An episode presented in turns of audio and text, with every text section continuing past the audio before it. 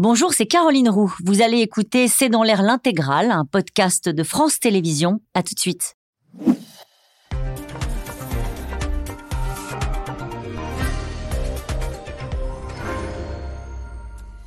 Bonsoir à toutes et à tous. Nous attendons vos questions, SMS, Internet et réseaux sociaux pour alimenter notre discussion. Ils ont donc franchi le pas. Les Britanniques sont les premiers à livrer des chars lourds à l'Ukraine, une montée en gamme réclamée par Kiev. C'est sur l'Allemagne désormais et ses chars Léopard euh, que la pression est la plus forte, alors même que l'OTAN annonce des livraisons à venir euh, d'armes lourdes. Une évolution en guise de réponse à la terreur croissante de Moscou. Ce week-end, un immeuble d'habitation sans aucun enjeu militaire a été éventré par un tir de missile. Le bilan est 40 morts pour l'instant.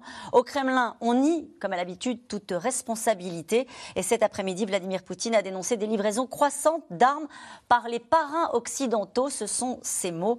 Le Kremlin qui promet de brûler les chars occidentaux. Charles en Ukraine, la fin du tabou, c'est le titre de cette émission. Avec nous pour en parler ce soir, François Clémenceau. Vous êtes rédacteur en chef euh, international au journal du dimanche. Citons dans le JDD de ce dimanche une interview de la chef de l'opposition biélorusse. Avec nous ce soir, Alain Boer. Vous êtes professeur de criminologie au CNAM. Vous êtes responsable du pôle sécurité, défense et renseignement. Et puis je rappelle votre livre, l'encyclopédie des espionnes et des espions, publié chez Grunz. Guillaume Ancel, vous êtes ancien officier, vous êtes écrivain, auteur de Un casque bleu chez les Khmers rouges, publié aux éditions Belles Lettres. Enfin, Anne Niva, vous êtes euh, grand reporter au point, vous êtes auteur de Un continent derrière Poutine. C'est une question et c'est édité aux éditions du Seuil. Bonsoir à tous les quatre. Merci de participer à ce C'est dans l'air en direct. Nous allons commencer sur cette frappe qui a donc visé des civils et puis ce chiffre qui vient de tomber de l'ONU. 7000 civils ont été tués en Ukraine depuis le début de la guerre. 40 euh, morts euh, pour une seule frappe ce week-end à Dnipro. Ce sont les civils qui payent le plus lourd tribut. En tout cas, qui restent des cibles privilégié de Moscou, on le dirait comme ça ou pas? Bah, Le plus lourd tribut, non, parce que les pertes militaires sont considérables de part et d'autre, mais les pertes civiles, oui, euh, par rapport aux civils russes, qui eux ne sont épargnés par les tirs de riposte ou par les tirs offensifs euh, ukrainiens, oui, c'est considérable euh, en l'espace de dix mois. Et ça dit à quel point, finalement, c'est une stratégie de la part des Russes. On le disait déjà au printemps dernier, on l'a bien compris à l'automne.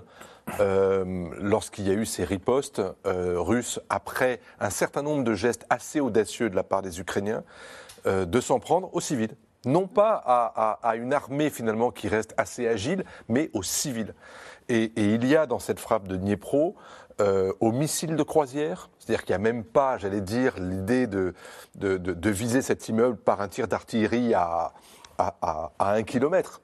Ce missile, il a une portée de 350 km. C'est typiquement le genre de tir qui vient de très loin et euh, dont la charge est énorme. Je crois que c'est une tonne d'explosifs dans ce missile. Et, pour viser quoi? Quand on regarde un peu à quoi ressemble, en dézoomant un peu ce quartier, c'est un quartier résidentiel. Résidentiel, il n'y a pas de doute là-dessus. Il n'y a pas de doute possible. Donc, euh, c'est étonnant que le bilan soit, même de 40 morts, mais il y a encore beaucoup de personnes qui sont euh, sous les gravats, qui n'ont pas encore été euh, probablement euh, dégagées. Mais ça dit effectivement, quand on voit par exemple qu'à Kherson, le même jour, on n'en parle pas parce que le nombre de, de, victimes est beaucoup plus bas, mais à Kherson, ce matin, une école, un bâtiment d'habitation, un pensionnat de jeunes Ukrainiens visés, touchés par des tirs d'artillerie. Alors fort heureusement, je crois qu'il y a un mort et quelques blessés. Mais euh, encore une fois, c'est avec l'idée de terroriser les populations. C'est cette idée que plus on tirera sur des civils, plus on tirera sur les villes, plus on aura un, enfin, dans, l'idée en tout cas de ceux qui, qui mènent cette stratégie, plus on affaiblira la capacité des Ukrainiens à rester soudés à, à leurs dirigeants et à, cette forme de résilience que, qui est saluée aujourd'hui à travers toute l'Europe, à travers le monde entier. La résilience. Cette, cette, cette, phrase de Dimitri Peskov, qui est le porte-parole du Kremlin, il dit Les forces armées russes ne bombardent pas les immeubles résidentiels ni les infrastructures civiles, elles bombardent des cibles militaires. L'argument est toujours le même de la part des Russes de dire si on a ciblé cet immeuble-là, c'est parce qu'il abritait quoi? Des troupes, des services de renseignement Quoi? Des nazis ukrainiens. Parce voilà, c'est ça. il y a ça aussi. phrase habituelle qui est celle d'une très étrange interview de Nikolai Patrouchev, une des rares interviews de Nikolai Patrouchev, qui nous fait alors un condensé de l'intégralité de la propagande russe sans bouger d'un cil et même en enlevant tout ce qui était à peu près intelligible dans les épisodes précédents. Donc il y a une radicalisation du discours, du négationnisme ambiant. Et puis pendant longtemps, on s'est posé la question de savoir si euh, bon, c'était de l'artillerie qui tirait à côté. C'est ça, si ça on pensait que ça pouvait être des erreurs de tir. Moment. Parce que, parce que ce sont malheureusement des choses qui arrivent. Là, il y a une réalité, c'est que plus le temps passe, plus les cibles sont majoritairement et essentiellement soit mixtes, c'est-à-dire l'énergie, l'eau, etc., qui font toujours l'objet d'un débat très compliqué en droit international sur mhm. est-ce que c'est est-ce qu'on peut, est-ce qu'on peut pas, parce que c'est pas clair. Et par contre, là, il y a une, une stratégie qui n'est même pas celle de la terrorisation, c'est celle de la vengeance barbare. C'est vous nous avez fait mal d'un point de vue militaire, on va se venger sur vos civils parce qu'on a du mal à se venger sur vos militaires. Alors il y a la partie Verdun, euh, Bakhmut, euh, qui est vraiment l'endroit où millimétriquement il n'y a rien qui ressemble plus à Verdun que cet endroit-là. Et puis il y a la partie euh, mobile où de plus en plus loin, des missiles qui sont censés être précis à la différence de l'artillerie mmh. qu'elle est, surtout l'artillerie russe qui date quand même des années 60-70. Et là, il y a vraiment un enjeu, mais c'est un enjeu de vengeance beaucoup plus que de C'est de la vengeance terrorisante. Hmm. C'est un double discours. Et d'ailleurs, ils le disaient eux-mêmes dans les premiers euh, missiles qui sont arrivés après les attaques euh, extrêmement euh, créatives des Ukrainiens sur le territoire russe, sur le territoire de la Crimée, euh, au bord de la frontière, il y avait eu des vengeances en tant que telles, signées d'ailleurs sur les missiles, qui étaient ça, c'est pour ce que vous nous avez fait. Donc il y a vraiment. C'est pas assumé, hein, vous le dites comme ça, mais de la part de la, bah, des porte-parole du Kremlin, non. Oui, mais c'est signé par les soldats qui envoient les missiles. Donc c'est signé, et il y a une barbarisation du fonctionnement de l'armée russe, alors qui n'est pas une barbarisation nouvelle mais dont on pensait que résiduellement mm. la professionnalisation de l'armée russe, qui avait été une des volontés inachevées d'entre Helsinki et Poutine, mm. avait, nous avait permis de sortir de cette période assez sale. Et en fait, la Tchétchénie les a renvoyés dans cette période et ils font l'Ukraine ils font en Ukraine ce qu'ils savent si bien faire en Tchétchénie. Guillaume Ancel, l'un des, arguments des, Russes, comme toujours, c'est de dire ah ben non, c'est pas un missile russe, c'est un missile antiaérien ukrainien. Euh, cette déclaration du conseiller d'un conseiller de Volodymyr Zelensky qui dit euh, euh, un immeuble de Dniepro a été détruit par un missile de croisière russe type KH-22. aucun missile antiaérien ne pourrait causer la moitié de ces destructions. on est d'accord, c'est pas exactement les mêmes types d'armes qui étaient utilisées jusque-là. Il y a aussi là une montée en gamme ou pas? Alors, en fait, ce qui pose problème, c'est l'utilisation de ce type de missiles. Parce qu'en réalité, ce sont des missiles des années 60. Pardon Alain, c'était très bien mmh. présenté, mais la réalité est un peu différente. Ce sont des missiles énormes qui étaient, faits, qui étaient réalisés en, fait pour faire de la destruction de navires de guerre, qui n'ont jamais été destinés à faire la destruction de cibles euh, euh, terrestres et qui sont très imprécis. Ils ont été retirés du service en 2007 parce qu'ils sont considérés comme obsolètes le fait que les Russes se permettent d'utiliser ce genre de missile, et on n'a aucun doute sur le fait que c'est un KH-22, puisqu'on a pu identifier des débris du missile. D'ailleurs, ils n'ont pas les mêmes trajectoires que les S-300 ou S-400 que vous citiez. Veut dire que les Russes ont délibérément fait le choix de faire une destruction massive dans une ville parce qu'ils savaient que le missile toucherait n'importe quoi. Et on l'a vu sur vos images. C'est effrayant. C'est un immeuble, c'est 72 appartements qui s'effondrent. Donc aujourd'hui, on est à plus de 40 morts. On va en trouver encore quelques-uns. Il faut multiplier par 3 le nombre de blessés. Ce que je voudrais dire simplement, c'est qu'en utilisant ce type d'armement, Poutine ne fait pas la guerre. Il fait de la boucherie. Hmm. Vous êtes d'accord avec ça, j'imagine, euh, non, Annie, sur, sur, ce qu'il vient de dire, alors peut-être pas sur l'aspect militaire. J'ai autre chose à dire. Alors allez-y. Voilà. Euh, ce que je voudrais dire, c'est que ce qui est intéressant, ce qui s'est passé avec ce missile, euh, c'est justement, vous l'avez, vous l'avez dit tout à l'heure, Caroline, il y a un conseiller du président Volodymyr Zelensky qui s'appelle Arestovitch, qui est extrêmement actif sur les médias sociaux, qui, qui a un podcast, qui a interviewé tout le monde, qui, quand ce missile est tombé, qu'on a, a commencé ce désastre, on ne savait pas encore combien il y avait de morts, a dit sur ses réseaux sociaux que c'était une erreur de la part de la défense aérienne ukrainienne. Parce que justement, euh, et, et, ce qui s'est passé qui a été terrifiant, c'est que toute la journée d'hier, la propagande russe s'est emparée de ce qu'a dit Arestovitch, puisque c'est la première fois que Arestovitch disait qu'il y avait une erreur de la part de la défense antiaérienne. il fait ça? Et quand la propagande russe l'a dit, euh, bah, c'était pour dire que les Ukrainiens sont capables de faire des erreurs et que justement, pour une fois qu'ils le reconnaissent, on répète qu'ils font des erreurs, qu'ils font des erreurs, qu'ils font des erreurs. Mais ce qui était très choquant, c'est que les Russes, à aucun moment dans la journée d'hier, n'ont, quand ils ont parlé du résultat de cette frappe, parlé des morts, parlé mmh. des mmh. civils, justement, ce dont on parle tous, nous, depuis hier. Ils ont, euh, si vous voulez, tiré la couverture à eux du point de vue de la propagande, sans donner l'information pour que la population russe ne le sache pas, l'information la plus importante, à savoir qu'il y avait 70, 80 civils morts sous les décombres. Pourquoi les donnerait-il ce chiffre-là? Mais parce que ça va choquer les Russes.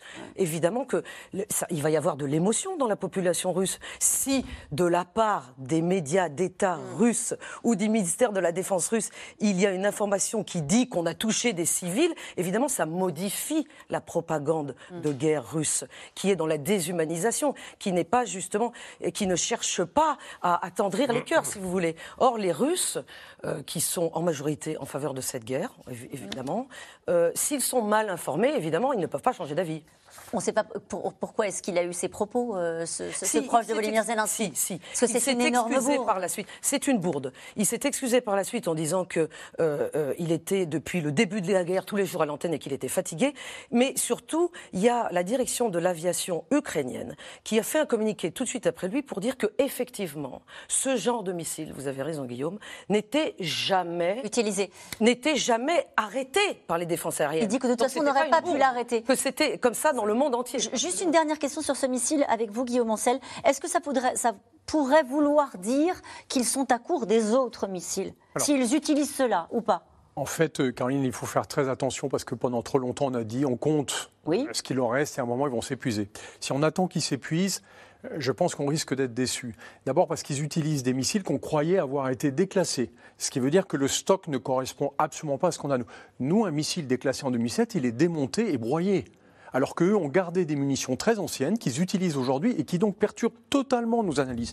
On est complètement faux quand on pense qu'ils vont arriver à court de munitions. En plus, ils sont capables d'utiliser n'importe quoi. Typiquement, ce genre de missile ne devrait pas être utilisé en combat et ne peut pas viser une cible particulière. C'est une cible de c'est un pardon, un engin de destruction massif.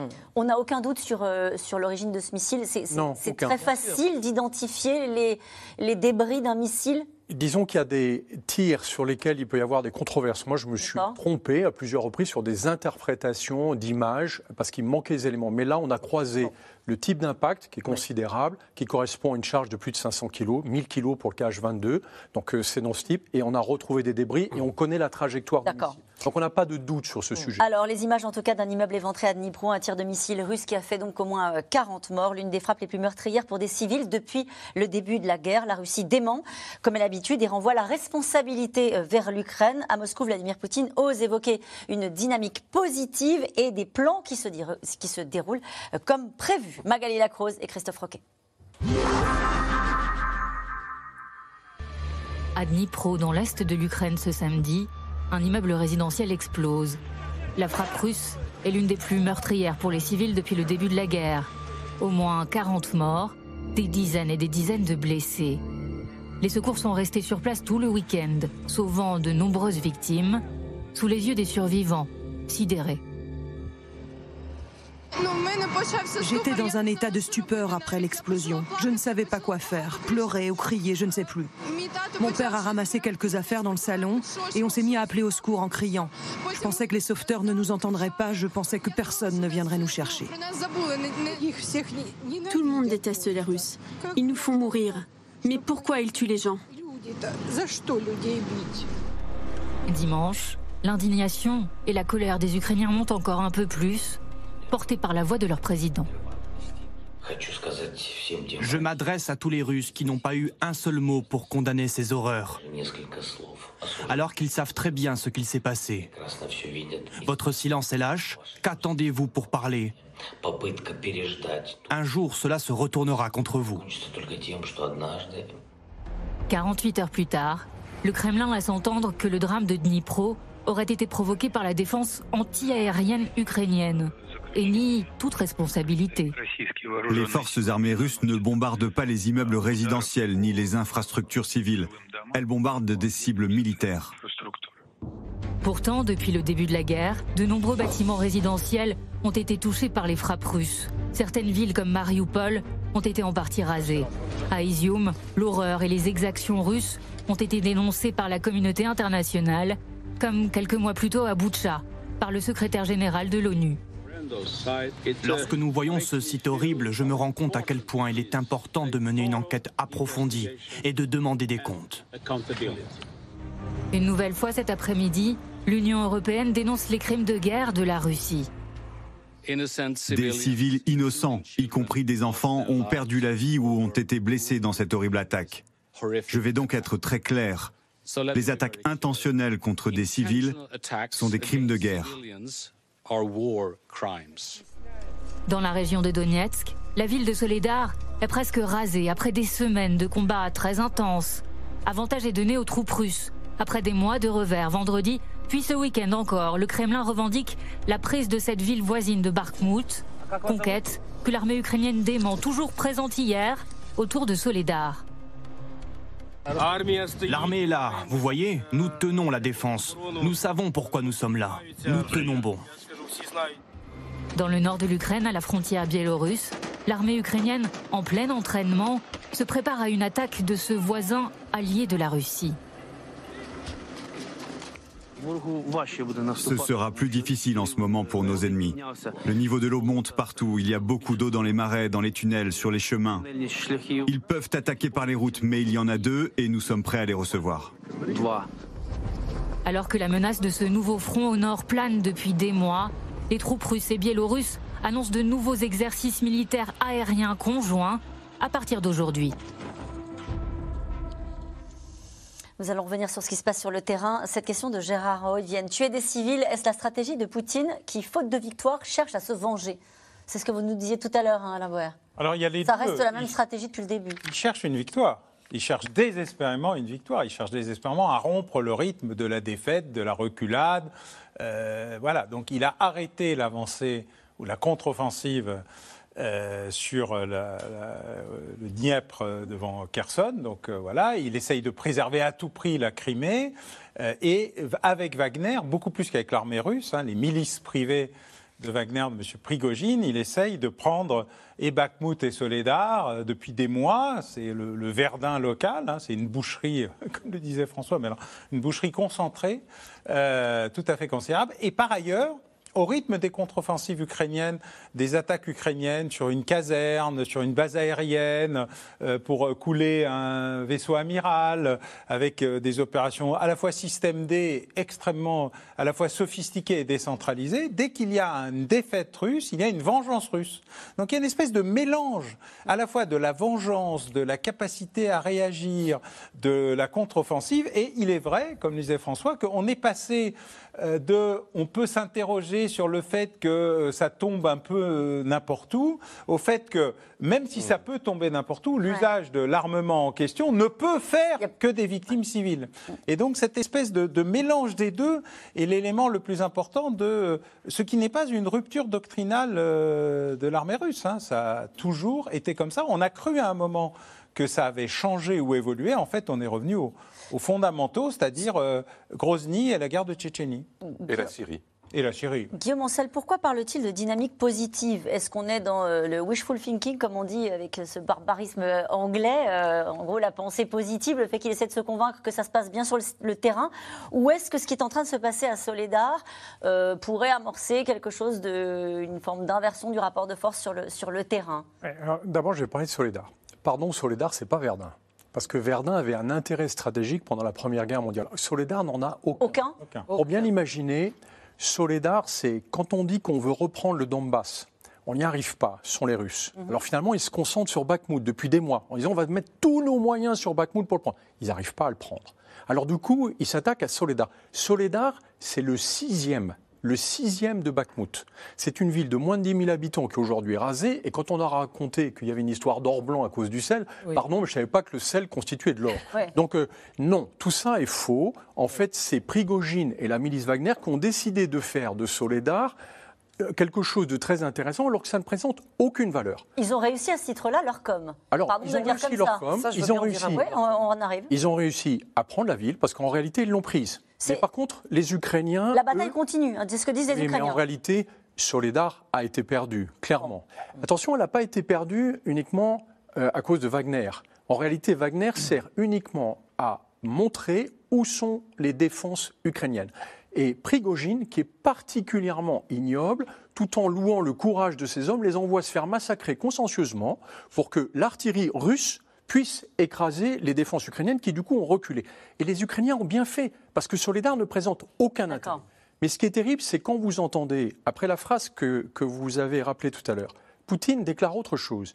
Il dit hier J'espère que nos combattants vont encore nous ravir plus d'une fois avec leurs résultats militaires.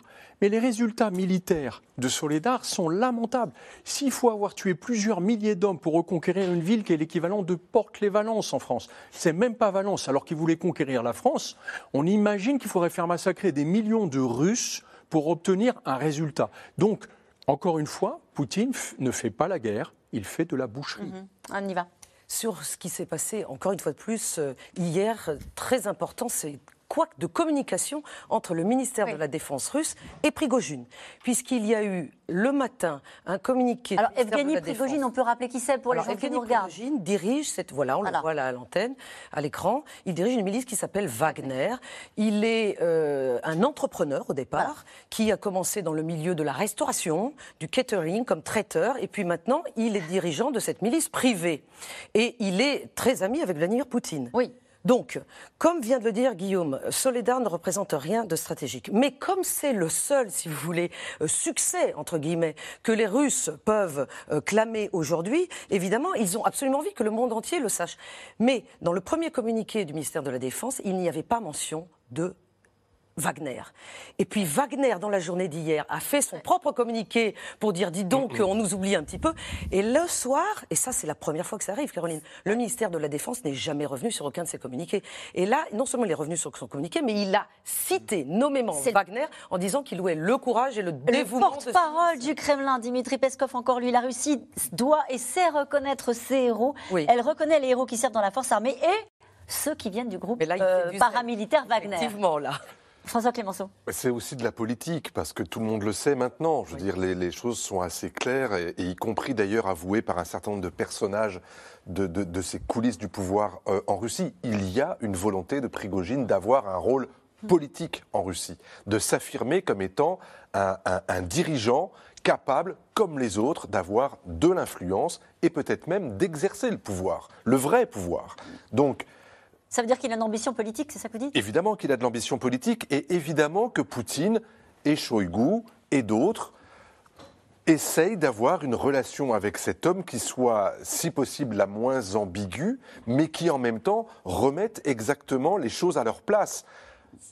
Prigogine ne peut pas devenir le président de la Russie, ne peut pas devenir ministre de la Défense, il ne peut pas devenir le grand chef des, des organes de sécurité russes, mais petit à petit, il est en train, sur le terrain, de s'imposer en gaspillant, enfin pardon, en, laissant se faire massacrer des dizaines de milliers de gens qu'il est allé chercher dans les prisons russes pour les exposer aux tirs de missiles ukrainiens euh, euh, euh, mais vraiment, enfin, c'est.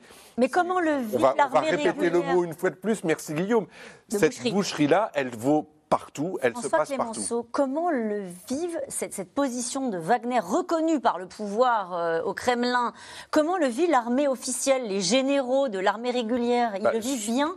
Le fait qu'à un moment donné, une milice, une, une milice euh, privée euh, soit reconnue au même titre que ce qu'ils font sur le terrain par, par, le Kremlin Cette milice, l'armée russe et les, et les officiels des, de, de, du système de défense russe en avaient besoin. Parce que c'est très commode d'avoir des mercenaires, c'est très commode d'avoir des milices. Lorsqu'on les envoie, on dit qu'ils n'existent pas. S'ils réussissent, évidemment, on essaye de les flatter. S'ils échouent, ça n'existe pas. Ça n'est même pas sur les radars. Et c'est l'une des raisons pour lesquelles ils les ont utilisés. Est-ce que c'est pas humiliant pour l'armée euh, l'armée russe? Est-ce que c'est pas humiliant que de dire qu'on a besoin euh, d'une milice privée pour aller faire la guerre? Ça dépend où et quand. Si c'est pour les envoyer en Syrie et les laisser se faire massacrer par une colonne d'hélicoptères américains, il n'y a pas de problème. Si c'est pour qu'ils aillent montrer ce dont ils sont capables en Centrafrique ou au Mali, où là, pour le coup, pardon, mais ça marche plutôt pas si mal en termes de rapport de force avec la France j'allais dire, Wagner a été plutôt bien utilisé. Là, sur le champ de bataille, dans l'est de l'Ukraine, c'est une compétition qui a lieu. D'accord. On a donné à Wagner les positions les plus difficiles, là où la résistance ukrainienne est la plus dure, on ne leur a pas laissé euh, aller euh, faire de la reconquête là où les terrains seraient éventuellement plus faciles. Anniva parce que voulait dire un il faut que Gerasimov, le nouveau chef. On va en parler. Non mais pardon, c'est extrêmement important. Gerasimov est chef d'état-major des armées Oui. russes. Il devient aujourd'hui le commandant en chef des opérations militaires en Ukraine. Autrement dit, après lui, il y a qui? Il n'y a plus personne. Mais J'allais dire. euh, C'est le chef d'état-major des armées. On a épuisé un certain nombre de généraux russes dans cette affaire ukrainienne. Aujourd'hui, on est à 10 mois de guerre et c'est le chef d'état-major qui dirige la guerre Ouais.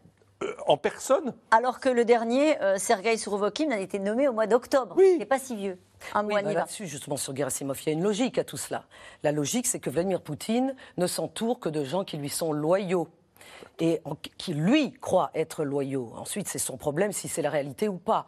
Euh, et Gerasimov est de cela. Gerasimov est chef d'état-major depuis 2012. Ça fait dix ans. Ça fait dix ans que Gerasimov est censé mettre en œuvre, concevoir et mettre en œuvre la modernisation de l'armée russe avant cette invasion euh, de l'Ukraine.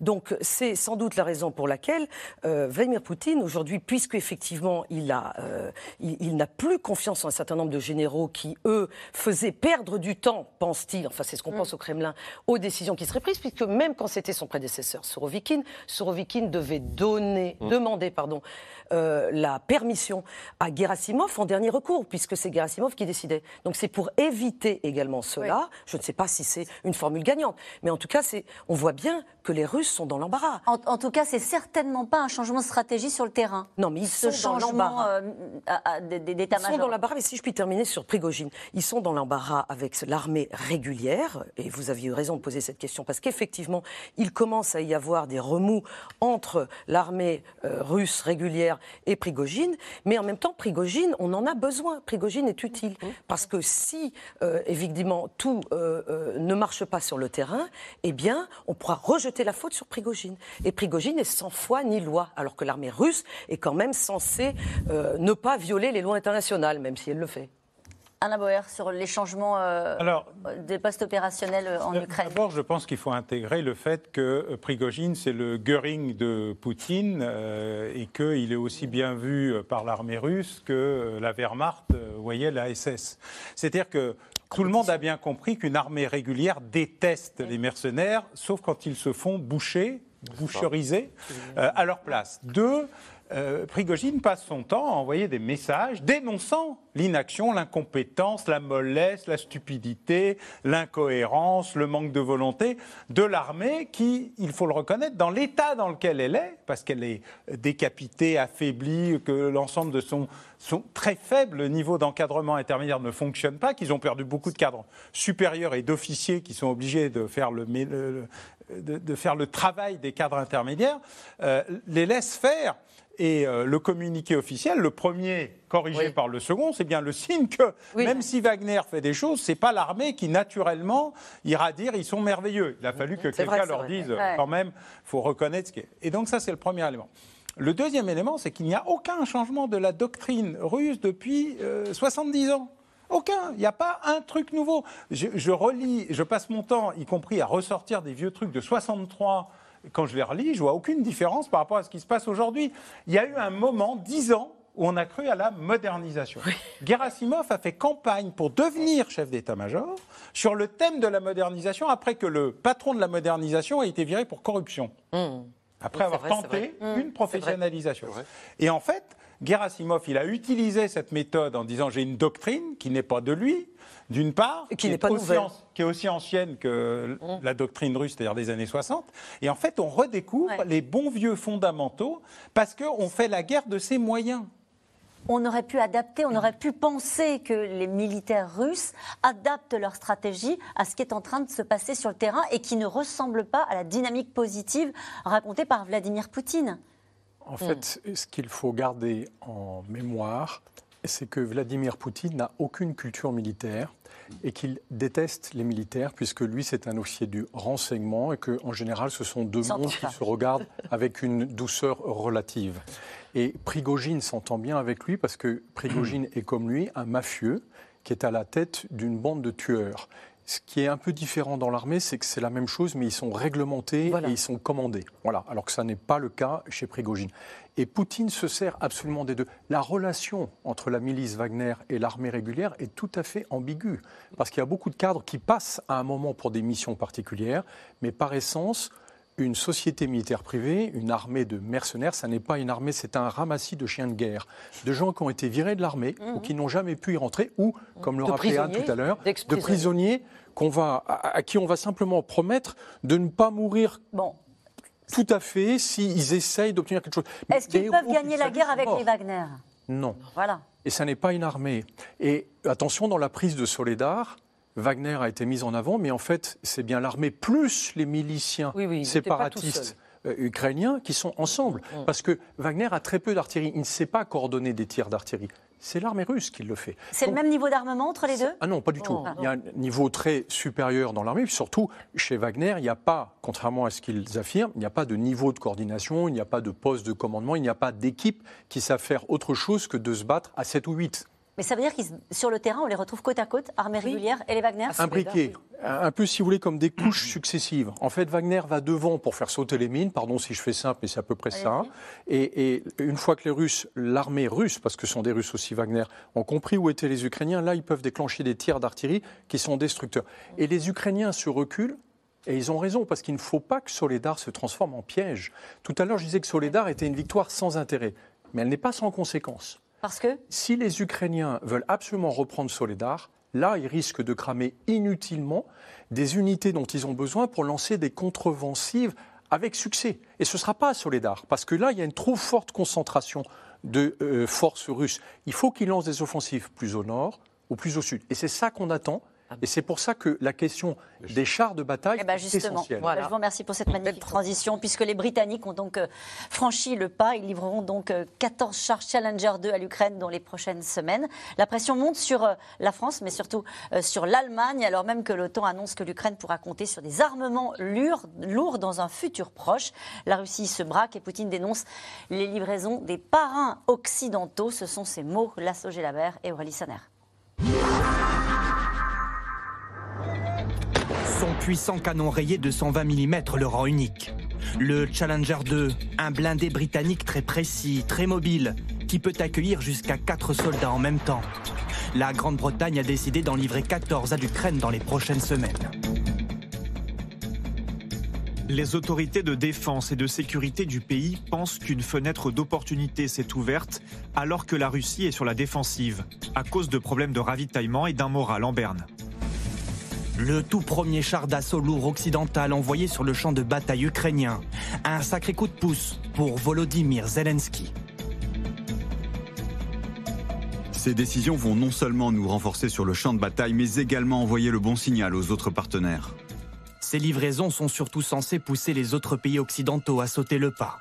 Si la France va fournir d'ici deux mois des chars légers AMX-10 RC, elle est plus réticente à céder les fameux Charles Leclerc. L'armée en possède seulement 222 exemplaires. C'est donc vers l'Allemagne et c'est Léopard 2 que tous les regards sont tournés. En déplacement à Kharkiv la semaine dernière, la ministre des Affaires étrangères allemande est reçue par son homologue ukrainien, qui n'hésite pas à aborder le sujet devant les caméras.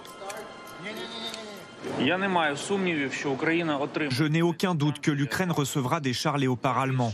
De plus, je pense que le gouvernement allemand comprend aussi quelque part au plus profond de son âme que cette décision sera approuvée et que les chars seront remis à l'Ukraine.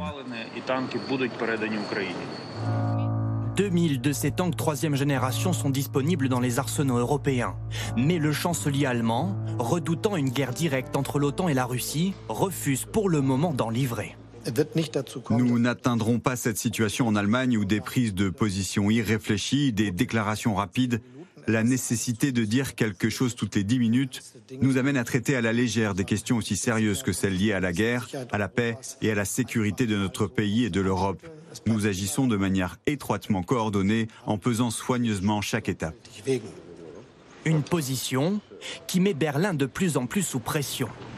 La Pologne, se dit prête à transférer certains de ses chars léopards à Kiev. Si le président doit d'abord obtenir l'accord de Berlin, il se montre pour l'instant très confiant. Récemment, nous avons décidé qu'un tel soutien à l'Ukraine du côté polonais aurait lieu. Une compagnie de chars léopards sera transférée dans le cadre de la construction d'une coalition. Olaf Scholz, poussé dans ses retranchements, jusqu'au sein de son propre gouvernement. Je pense que l'Allemagne ne devrait pas se mettre en travers de la route lorsque d'autres pays prennent des décisions pour soutenir l'Ukraine. Le feu vert de Berlin pourrait finalement être donné vendredi, lors d'une nouvelle réunion des pays alliés de l'Ukraine sur la base militaire américaine de Ramstein. Ce qui ne plaît pas du tout au Kremlin, menace. Nous doutons fortement que les Occidentaux se soucient d'une manière ou d'une autre du sort de ces personnes qui vivent en Ukraine, de leur avenir. Ils utilisent ce pays comme un outil pour atteindre leurs objectifs anti-russes. Rien ne peut changer cela. L'opération militaire spéciale se poursuivra. Ces chars brûleront, ils brûleront tout comme les autres. Selon le site d'observation Oryx, en 11 mois, les Russes auraient perdu au moins 1614 chars, contre 449 côté ukrainien. Vous nous disiez, euh, en regardant ce reportage, pour l'instant, ce sont les siens qui brûlent. Hein. Ah oui, parce qu'il y a un défaut de fabrication absolument incroyable qui, les transforme en torches. Les chars russes. Les chars russes, oui. Ouais. Bon. Allez, cette question d'Olivier. Quelles sont euh, les capacités opérationnelles des chars lourds anglais Challenger 2 et des chars lourds allemands Léopard? Je me tourne vers vous, Guillaume Ancel. Oui, en fait, les Challenger ne sont pas des chars très performants. Et ils sont peu nombreux. Ce sont les chars anglais. Ce sont des chars britanniques. Et c'est pas pour ça qu'ils ne sont pas assez performants. mais Je dis, c'était pas un tacle glissé à nos amis anglais. Hein. En réalité, ce qui est important, c'est que jusqu'ici, on a essentiellement livré des systèmes défensifs aux Ukrainiens. En particulier quand on a parlé des Patriotes, qui est le summum en termes de technologie d'un système défensif, mais ce sont d'abord des systèmes défensifs. Là, aujourd'hui, le débat est est-ce qu'on leur livre une vraie capacité à mener des offensives? Il manque deux choses aux Ukrainiens. Il manque des chars lourds de combat et il manque des munitions qui portent à plus de 100 km. Le fait que les Britanniques voulant jouer aussi un coup médiatique dans ce débat, disent ben, on va livrer des challengers. C'est symbolique, parce que d'abord, 14 chars ne changeront pas la phase de la guerre, et deuxièmement, leurs chars, en toute petite série, sont beaucoup trop compliqués à entretenir et maintenir. En fait, l'enjeu, c'est de livrer un parc de plusieurs centaines de Léopard 2. Pourquoi les Léopard 2 Parce que c'est le meilleur compromis aujourd'hui chez les Occidentaux entre la sophistication des chars Leclerc français ou des chars Abrams américains, que les Polonais aimeraient bien récupérer d'ailleurs en remplacement des Léopard 2, et une performance très pointue. C'est le Léopard 2 qui est meilleur que le Challenger, mais ce n'est pas très important. Le Challenger, comme le Léopard 2, pardon, comme vous l'avez rappelé très justement dans le, le, le, vidéo, c'est qu'il y a un parc de 1000, 1200 Léopard 2 en très bon état en Europe. Et donc ça permettrait de livrer 300 ou 400 chars Léopard 2. Et ça, ça constitue une masse significative pour les Ukrainiens. Voilà. Et c'est ce char Léopard 2, le problème pour les Allemands donc. Et pourquoi ils sont réticents? Parce qu'il faut se rappeler que le Léopard 2, c'est typiquement made in Germany. Or, pour les Allemands, culturellement, c'est un peu compliqué de se dire que c'est un char made in Germany qui va aller flanquer une raclée aux Russes en Ukraine. Et je comprends que ça leur pose une question. Leur question aujourd'hui, c'est de savoir est-ce que c'est bien un accord au sein de l'OTAN et que tous les pays s'accordent à faire ça et à ce moment-là, ils accepteront. Pas une décision, il faudrait que ce ne soit pas une décision allemande, mais une décision de l'OTAN. C'est ce que demandent les Allemands. C'est juste de ne pas être, d'être mis pardon, en tête de proue sur le sujet. François Clémenceau, vous vouliez dire un mot euh, ah, juste Non, non, mais il a raison, Guillaume. C'est évidemment une décision de l'OTAN, et c'est pour ça que la réunion de vendredi à Ramstein est capitale, parce que tous les alliés, et pas uniquement ceux de l'OTAN d'ailleurs, seront là, mm, mm. et effectivement verront qui peut faire quoi uniquement sur cette question des chars. Mais précise, pardonnez-moi. Non, non, non, non, non, attendez. pardon, pour les gens comprennent. Euh, pourquoi est-ce que quand des Polonais disent on veut, nous on veut livrer mm. des chars Léopard, on les a achetés, des chars allemands Léopard aux Russes, il faut qu'ils demandent, oups, il faut qu'ils demandent l'avis euh, aux Allemands. C'est dans, mais parce que c'est dans, toutes les, enfin, dans tous les, tous les systèmes d'armes où vous avez euh, des composants ou une matière qui est produite par un autre pays, juridiquement, vous êtes obligé de demander l'avis de votre partenaire, de celui qui a fourni. Mais même, on, parle beaucoup, par exemple, pour les, les, missiles. Dans les missiles, vous avez des puces, vous avez des GPS, vous avez des systèmes électroniques très compliqués qui sont rarement 100% euh, d'une seule nation, Bien sûr. genre la France, les États-Unis, la Grande-Bretagne. Vous aurez toujours un partenaire qui viendra apporter sa plus-value dans un système d'armes. Bon, eh bien, les contrats juridiques qui euh, fait- font fonctionner ce genre d'alliance insistent sur le fait que si vous voulez les exporter, si vous voulez les vendre, si vous voulez les, les utiliser, les céder, vous devez avoir l'autorisation au moins tacite euh, de, de votre partenaire. Mais la question des, des léopards, c'est une question évidemment au sein des partenaires de l'OTAN, on en discutera vendredi, mais c'est surtout une question politique allemande au sein de la coalition allemande. Vous avez vu la tête que faisait Anna-Lena Barbok à côté de son collègue ukrainien. Elle, elle est écologiste, c'est la chef de la diplomatie allemande. Est-ce que vous avez vu la tête de son partenaire écologiste qui, lui, représente aussi l'un des plus grands ministères aujourd'hui en Allemagne, qui est le ministère de l'économie? Les écologistes veulent apporter à l'Ukraine toute l'aide nécessaire pour qu'ils puissent gagner la bataille. Les sociodémocrates, qui sont évidemment dans le camp du chancelier, dans le camp de celui qui dirige cette coalition, sont beaucoup plus réservés, et pas uniquement à cause des relations que le SPD a entretenues avec la Russie pendant des décennies. Et le troisième partenaire de la coalition, le parti euh, FDP, libéral, est sur une position ambiguë encore. C'est-à-dire qu'ils sont très atlantistes, donc évidemment ils suivront euh, l'OTAN euh, aveuglément, mais en même temps, sur un plan économique, ils sont très attachés à ce que l'Allemagne puisse continuer à se redresser sans faire trop de mal à la Russie. Donc, tant qu'il n'y aura pas un accord de cohésion entre Ouais. ces trois partenaires de la même coalition, ce sera difficile de la, de- de- de la faire passer ailleurs. Et vous n'avez pas parlé de la démission de la ministre de la Ah. Défense Mais c'est- Voilà. elle, Hein, intervient, elle intervient En dans un ce mot, il y a du travail, hein, d'après Bien ce que vous sûr. dites, il y a du travail d'ici vendredi, parce que vendredi, c'est cette fameuse réunion dite euh, de, de, de Rammstein, sur la base militaire de Rammstein, où il y aura énormément d'États présents, et on espère qu'il y aura le, le- le- le Il y aura. nouveau Il y aura. ministre de, euh, allemand de, de la Défense. Mais ce sera et, et le choix de sa nomination et de son profil sera une indication sur ce que vont faire les Allemands dans les. Bien évidemment. Il sera de toute façon. Oui, mais il sera SPD. Oui. Puisque Oui, l'accord de coalition cette, euh, prévoit que le ministère de la Défense est au SPD. Donc la question, c'est est-ce que ce SPD-là aura suffisamment de poids, d'influence, de charisme, de, de- de réseau pour Mais, faire comprendre qu'on bascule avec les Verts dans le J'ai une question. Est-ce que c'est juste le sujet d'un accord de coalition et d'une- un, un- un sujet politique interne allemand ou est-ce que quand on parle d'un sujet aussi lourd que celui-ci, avec ce que vient de dire l'OTAN qui annonce déjà les livraisons de, de chars lourds, est-ce que c'est aussi un sujet européen? À, à quel moment euh, les 13 pays qui sont euh, visiblement qui ont des chars léopards Mm. euh, peuvent faire pression ou non sur, sur l'Allemagne? Est-ce que c'est la décision unique Non. de cette coalition allemande ou est-ce qu'il y a des tractations en cours? Je le disais tout à l'heure rapidement, mais la Pologne a dit nous, nous sommes favorables à livrer. Caroline, avec le rôle des Américains.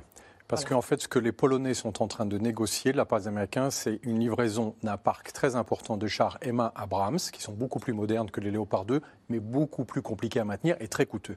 Et évidemment, ce que les Polonais voudraient, parce qu'ils n'oublient jamais le sens de leur nation, Oui. ce qui est normal dans un accord comme ça, c'est livrer des Léopard 2 Et pour massivement, pouvoir récupérer d'autres chars, récupérer des sûr. M1 D'accord. Abrams à Ils la place, parce Ouais. qu'ils veulent pouvoir continuer à se défendre. Ouais. C'est très important pour eux. Mais le Léopard 2, il faut le voir aussi comme une forme de mécanique industrielle, c'est-à-dire on ne livre pas trois éléments de ceci et Mm. puis trois exemplaires de cela. C'est vraiment un parc lourd, capable d'être maintenu par les Compris. Ukrainiens.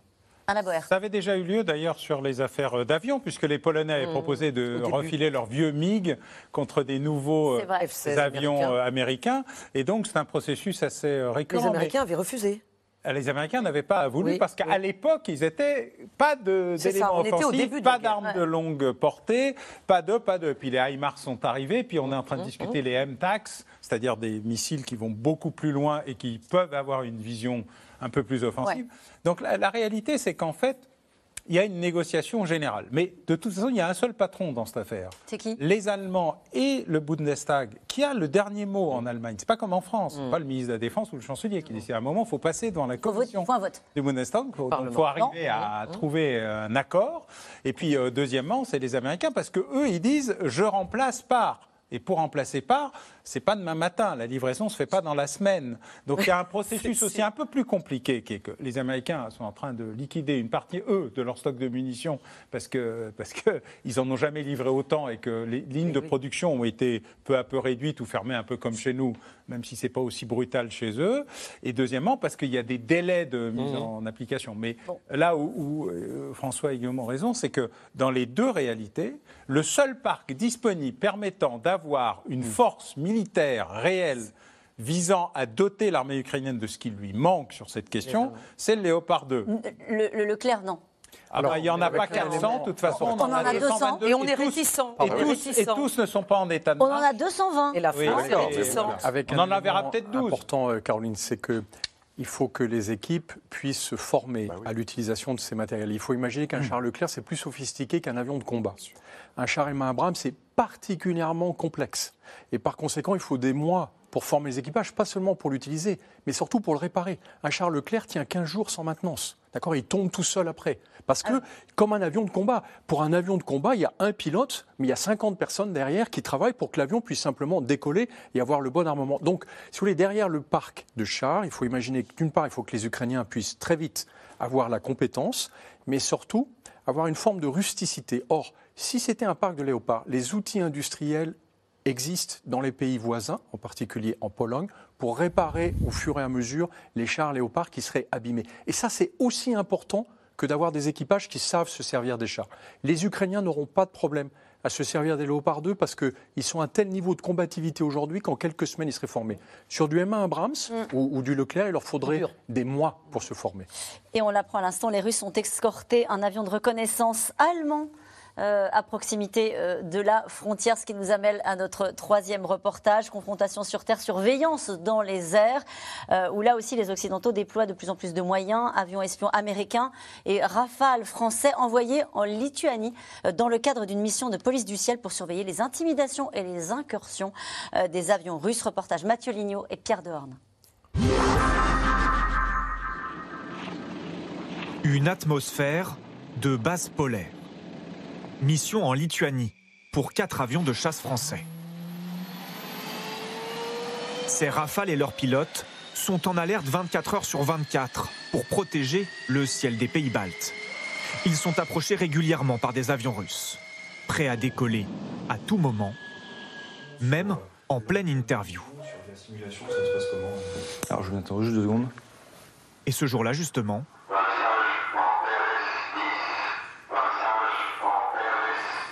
Je dois vous laisser. Branle-bas de combat sur la base.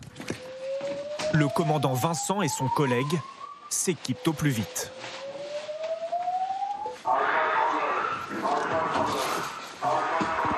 Alpha Scramble, le nom de code d'une alerte bien réelle. Les visages se ferment. Le mot d'ordre, c'est euh, efficacité euh, pour les deux personnels qui mettent tous les équipements, euh, les équipements de survie, protection pour le froid, protection avec une combinaison étanche. Et voilà, commence déjà à se mentaliser. C'est la bulle qui se met en place. Les pilotes doivent décoller en moins de 20 minutes. Ils partent sur une mission de police de l'air. Les deux avions sont donc armés d'un canon chargé et de missiles capables de détruire d'autres avions. Pour l'instant, c'est l'inconnu et il va recevoir ces informations au fur et à mesure. On va lui dire la mission sera euh, l'interception de tel appareil, tel type d'appareil si on le connaît déjà. La crédibilité, c'est être capable d'être là rapidement et euh, avec l'armement de pouvoir faire face à toutes les situations. Décollage. Direction la mer Baltique. Le centre d'opération de l'OTAN a repéré un éco-radar c'est un avion russe. Les deux rafales français interceptent ce Su-34 à droite sur l'image. Le bombardier est photographié, filmé au-dessus des eaux internationales. Procédure rodée et sans froid, il ne faut pas provoquer d'escalade. Finalement, le Sukhoi a poursuivi sa route, direction la Russie. Après 1h30 de vol, retour à la base pour le commandant Vincent. Et un chez nous, c'est euh, train as you fight, fight as you train. Donc euh, l'entraînement, il est fait pour que ce soit comme euh, le jour de la vraie vie. Et euh, la preuve, aujourd'hui, c'est la vraie vie, si je puis dire. Et en fait, on fait comme à l'entraînement. Depuis le début de leur mission le 1er décembre, les avions français ont intercepté à trois reprises des appareils russes. le premier et, le deuxième, effectivement. Ce sont deux avions qui sont de type transport ou recueil de renseignements électroniques. Depuis la guerre en Ukraine, les passages d'avions russes sont plus nombreux à quelques kilomètres seulement des espaces aériens de l'OTAN. L'Estonie, la Lettonie et la Lituanie sont prises en étau entre l'enclave de Kaliningrad, la Biélorussie et la Russie. Provocation russe ou simple vol de routine, l'OTAN surveille et rassure les pays baltes. Car eux n'ont pas d'avions de chasse. Quand vous discutez avec la population locale, avec les autorités locales, on voit que la, problématique de sécurité pour, euh, pour eux est une problématique qui est vraiment extrêmement, extrêmement prégnante. Euh, tous les bâtiments officiels de Lituanie sont pavoisés des couleurs ukrainiennes parce qu'ils sont extrêmement euh, inquiets de la situation sécuritaire et leur, on va dire, leur principale source de, de protection pour eux, en fait, finalement, c'est la présence de tous les membres de l'OTAN. La centaine de militaires français va rester quatre mois en Lituanie. Le détachement est épaulé par des avions allemands et polonais de l'OTAN. Et cette question, dans quelle mesure les rafales français participent-ils au conflit? Quel est, leur, quel est leur usage? Alors, d'abord, le, reportage le montre très bien. Il y a un niveau de tension dans ces équipes. Quand on est mis en alerte et qu'ils décollent, ne peuvent jamais savoir comment ça va se terminer. Donc euh, il y a une pression. Vous avez vu, les pilotes d'un seul coup se ferment.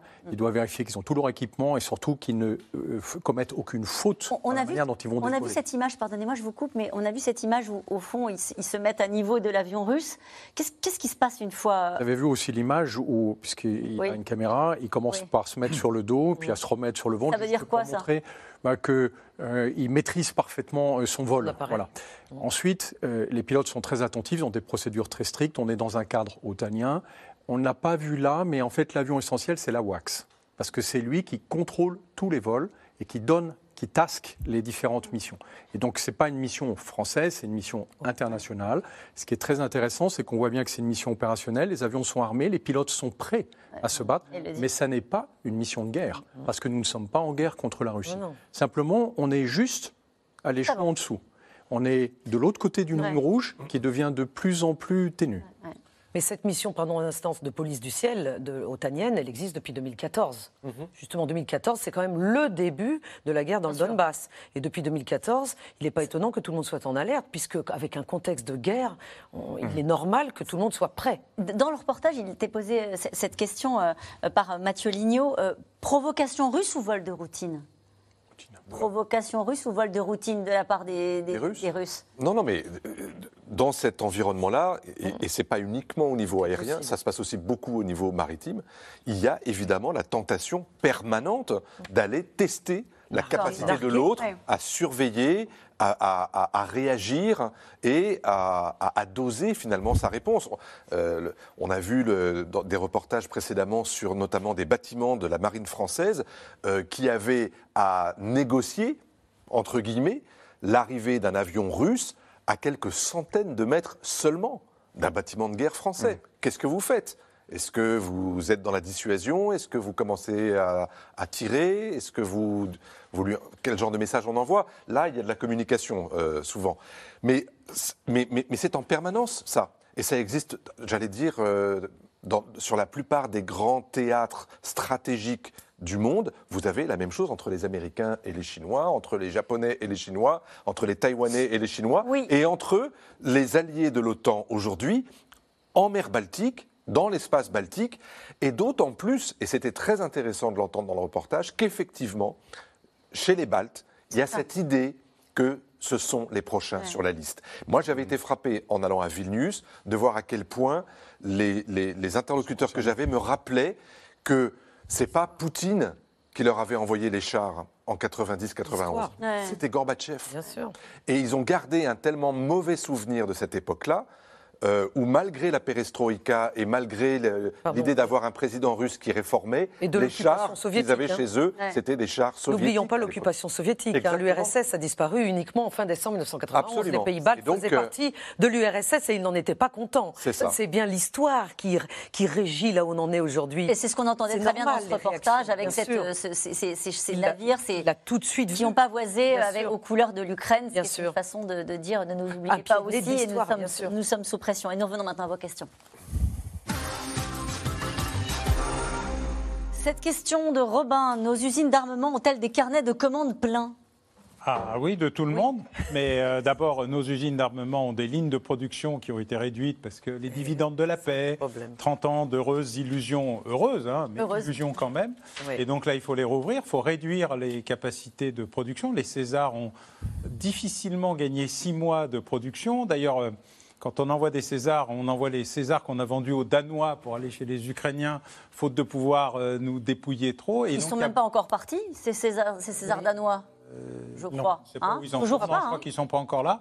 Mais euh, il y, a un vrai, euh, il y a un vrai sujet. Et toutes les lignes de production mondiales d'armement, les Américains, les Anglais, enfin tout le monde, est en train de rouvrir des lignes de production, mais ça ne prend pas 2 minutes 12. les lignes de production, il faut reformer des gens, il faut récupérer du matériel. Nous, par exemple, on, on, fabrique beaucoup de chars, enfin on essaye de fabriquer des chars où on essaye de revoir pour la première fois depuis 4 ans, on va livrer des rafales. Enfin, on a commandé des rafales, on n'a pas livré. Mais il euh, faut aussi euh, trouver des obus. Euh, bref, quand on revoit la chaîne industrielle complète, on peut dire qu'il y a quelques trous dans la raquette. Du point de vue des parlementaires qui ont fait une mission sur la guerre de haute intensité et qui ont pointé à peu près tout ce qu'on n'avait plus. Alors j'ai dit un jour que notre armée était désormais échantillonnaire, on avait un peu de tout mais beaucoup de rien, et expéditionnaire, on était frais pour des petits conflits mais pas pour des grands. Là, on est en train de redécouvrir la haute intensité. Et vendredi, on devrait avoir le budget par le président de la République qui devrait nous dire, eh bien, c'est tant de dizaines ou de centaines de milliards qui devraient, pour les six ans qui viennent, qui devraient repermettre non seulement euh, d'acheter des équipements, mais aussi de les fabriquer, de les produire et surtout de retrouver de la souveraineté c'est-à-dire des fabriquer sans avoir besoin de trop de pièces venues d'ailleurs. Allez, une question de Ray dans le Gard. L'Ukraine, seule, même aidée par du matériel de guerre, peut-elle vaincre Poutine et sa puissante armée?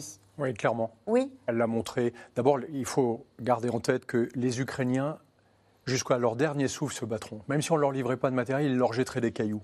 Mais ils n'accepteront pas une défaite. Là où les Russes n'ont plus les moyens techniques de battre les Ukrainiens. Et c'est ça qui est terrible. C'est qu'en fait, Poutine est dans une impasse militaire et opérationnel, alors qu'on voit bien stratégiquement qu'il n'a pas l'intention de céder. Ça fait des mois qu'on dit ça. Ça qu'il est dans une impasse militaire et opérationnelle et pourtant il continue à cibler des, civils. Et c'est pour ça qu'on arrive à un moment clé avec la livraison des chars. Parce que si les Ukrainiens ont une capacité offensive, ça change la donne.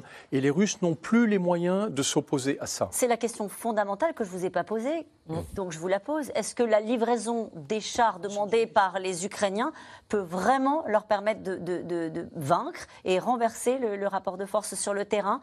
Ça change la donne, la livraison de chars lourds oui, parce que ça donne aux Ukrainiens la capacité de mettre dehors les Russes. Alors que jusqu'ici, ils avaient surtout une capacité de se défendre face aux Russes, ce qui n'est pas tout à fait la même chose, et même radicalement combien de chars? Ils en demandent 300. 300. Et pour le moment, on en est à quelques 14. Mais enfin, ça va peut-être changer, puisqu'on est dans, on a, on n'est plus dans la peur de l'escalade. On est aujourd'hui, justement, il y a. Autre étape. Moi, je n'aime pas, oui, l'idée de tournant, mais une autre étape, une étape où les Occidentaux donnent cet armement. C'est vrai qu'il y a eu beaucoup de tournants. Oui. Encore une question pour vous, Aniva. Euh, une question de Catherine en Gironde. Que deviennent les généraux désavoués par Poutine? Euh, alors, celui, euh, Sourovikine, n'est pas désavoué. Il y a simplement eu le fait qu'il a été, disons, rétrogradé. Euh, c'est ça, mais il est encore en place pour, disons, un, autre job avec peut-être un peu, un peu moins de fonctions. pour le moment, il n'y a pas vraiment de, général qui a été complètement mis de côté. Il y a des généraux qui, disons, ont fait leur temps sur le terrain et qui visiblement n'ont pas plu à Vladimir Poutine et qui, vous savez, l'armée russe, on la, on la quitte pas comme ça. Hein. donc, ils ont été mis en poste ailleurs. Pourquoi la ministre allemande de la Défense vient-elle de démissionner François Clémenceau peut nous raconter euh, Avec indulgence euh, euh, Non, avec objectivité. Non, non, elle, a, ce, qui a, ce qui a été le clou un peu qui a, qui, a qui a fortement contribué à ce que son propre parti demande à ce qu'elle s'en aille, c'est parce qu'elle a publié une vidéo pour, pour les vœux. Mm. qui était catastrophique, c'est-à-dire qu'en termes de messages, elle avait enregistré des vœux où il y avait des feux d'artifice derrière, elle parlait de l'Ukraine en même temps, mais aussi de l'Allemagne. On ne comprenait pas trop bien ce que ça voulait dire. Mm. C'était gênant à la fois pour elle, c'était gênant pour les gens qu'elle essayait de convaincre que, en gros, euh, ses voeux allaient porter. Et ça intervenait après une série d'erreurs de, de communication alors, vous allez me dire, ça touche pas sur le fond, mais mhm. si un peu quand même, parce que dans ce que j'évoquais tout à l'heure, c'est-à-dire cette sorte de relation extrêmement difficile qu'il y a entre les sociodémocrates, les écolos et les libéraux, elle n'était pas, mhm. disons clairement, le ou la ministre qui était capable d'emmener vers la synthèse. Mhm. Elle, contribuait même à ce que euh, la relation soit difficile avec ses collègues, y compris avec ses collègues du SPD. Et donc oui. Euh, mettez tout ça en même temps, et au bout d'un moment, je crois que le chancelier, qui pourtant a essayé de la défendre, jusqu'au bout, n'y est pas arrivé. De combien de personnes mobilisables l'Ukraine dispose-t-elle? Ah, ça, c'est un secret. C'est vrai? On ne connaît pas ce chiffre. Elle a 800 000 personnes en défense opérationnelle et territoire, ce qui est un chiffre invraisemblable qui mmh. adorerait euh, les Français. Euh, oui. Mmh. on ne dira pas combien. Euh, elle a une armée qui, est, qui a clairement surmobilisé et qui euh, tiendrait. Et en fait, c'est un peu ce que disait Guillaume, c'est que de toute façon, euh, même les enfants de 3 ans leur jetteront des pierres ou des biberons. Avec, avec une particularité, c'est que d'abord les femmes sont très impliquées. Beaucoup de combattantes, pas seulement à l'arrière, hein, je parle de combattantes. Sur le terrain. Bien sûr. Euh, extraordinairement euh, motivée et, bien sûr précieuse parce que euh, si les armées n'étaient pas aussi machistes, ce sont clairement les femmes qui les dirigeraient. Donc l'armée ukrainienne en fait l'expérience. Et deuxièmement, l'armée ukrainienne a fait un choix parce qu'elle est conseillée par l'OTAN de ne pas embarquer tout le monde comme le font les Russes, alors qu'ils ne sont pas suffisamment armés et encadrés elle n'embarque dans les unités opérationnelles que les gens qu'elle peut parfaitement équiper. Et elle garde une grande réserve de personnes qui peuvent prendre la place d'eux à condition d'avoir les équipements. Mais donc elle fait le choix d'avoir des unités bien équipées et bien encadrées et bien commandées, là où les Russes ont fait exactement le choix inverse, d'envoyer des milliers de personnes euh, qui, qui n'ont aucune expérience, qui ne sont pas commandées, Combien sont, arrivés Combien sont arrivés sur le terrain dans la mobilisation euh, russe? Alors, euh, les, estimations sont très difficiles. On sait qu'ils ont envoyé une première vague d'environ 70 000 personnes. Quand on pense que pour l'essentiel, elle a été massacrée, c'est-à-dire soit tuée, soit blessée, soit euh, euh, complètement névrosée, inutilisable. Ce qu'on ne sait pas, c'est la manière dont ils vont utiliser ce qui reste, à peu près 200 000 personnes. Ils peuvent mobiliser beaucoup plus puisqu'on n'a aucun contrôle sur les chiffres effectifs. J'ai vu tout à l'heure sur le site ISW que euh, on pense, notre, renseignement est quand même que euh, les Russes essayent d'entraîner des unités à un bon niveau, ce qui n'était pas le cas jusqu'ici, avec les mobilisés. La Biélorussie peut-elle entrer en guerre aux côtés de la Russie? François Clémenceau, puisqu'il avait fait une interview ce week-end. Euh, oui, c'est intéressant d'ailleurs ce qu'elle dit, Svetlana Tiranovskaya, dans, cette interview. Qui est? Elle est donc la chef de l'opposition. C'est elle qui aurait dû gagner l'élection présidentielle il y a, oui, en 2020. Elle est aujourd'hui euh, en exil. Et elle dit que, selon elle, et selon les informations qu'elle a, le haut commandement de l'armée biélorusse ne veut pas faire la guerre avec les Russes contre l'Ukraine. Ça ne veut pas dire qu'elle ne veut rien faire. En l'occurrence, elle apporte, un, elle apporte un peu de soutien, ne serait-ce que sur la logistique ou pour même l'accueil des blessés euh, de, de l'armée russe. Mais pourquoi après tout, on pourrait se dire, euh, les deux pays sont dans une logique de fusion progressive. Euh, à l'évidence, l'armée biélorusse seule ne peut pas faire grand-chose, si ce n'est défendre ses propres frontières. Mais l'idée, je crois, de la part de Poutine, c'est d'essayer d'impliquer cet allié, qui est l'un des derniers qu'il a, de façon de, de, lui tordre le bras pour l'emmener, alors peut-être pas sur la guerre totale, ni sur la guerre entière, mais peut-être avec des éléments, des forces spéciales, sur des coups. Mais on n'y est pas. Et on n'y est pas notamment parce que une partie de l'état-major biélorusse aujourd'hui se dit que vis-à-vis de la population et même vis-à-vis de Loukachenko, ça n'est certainement pas le moment de mener ce genre d'opération. Merci à vous quatre. C'est la fin de cette émission qui sera rediffusée euh, ce soir. Puis je vous rappelle que vous pouvez retrouver votre émission quand vous le souhaitez en replay et en podcast. On se retrouve demain en direct dès 17h30. Belle soirée.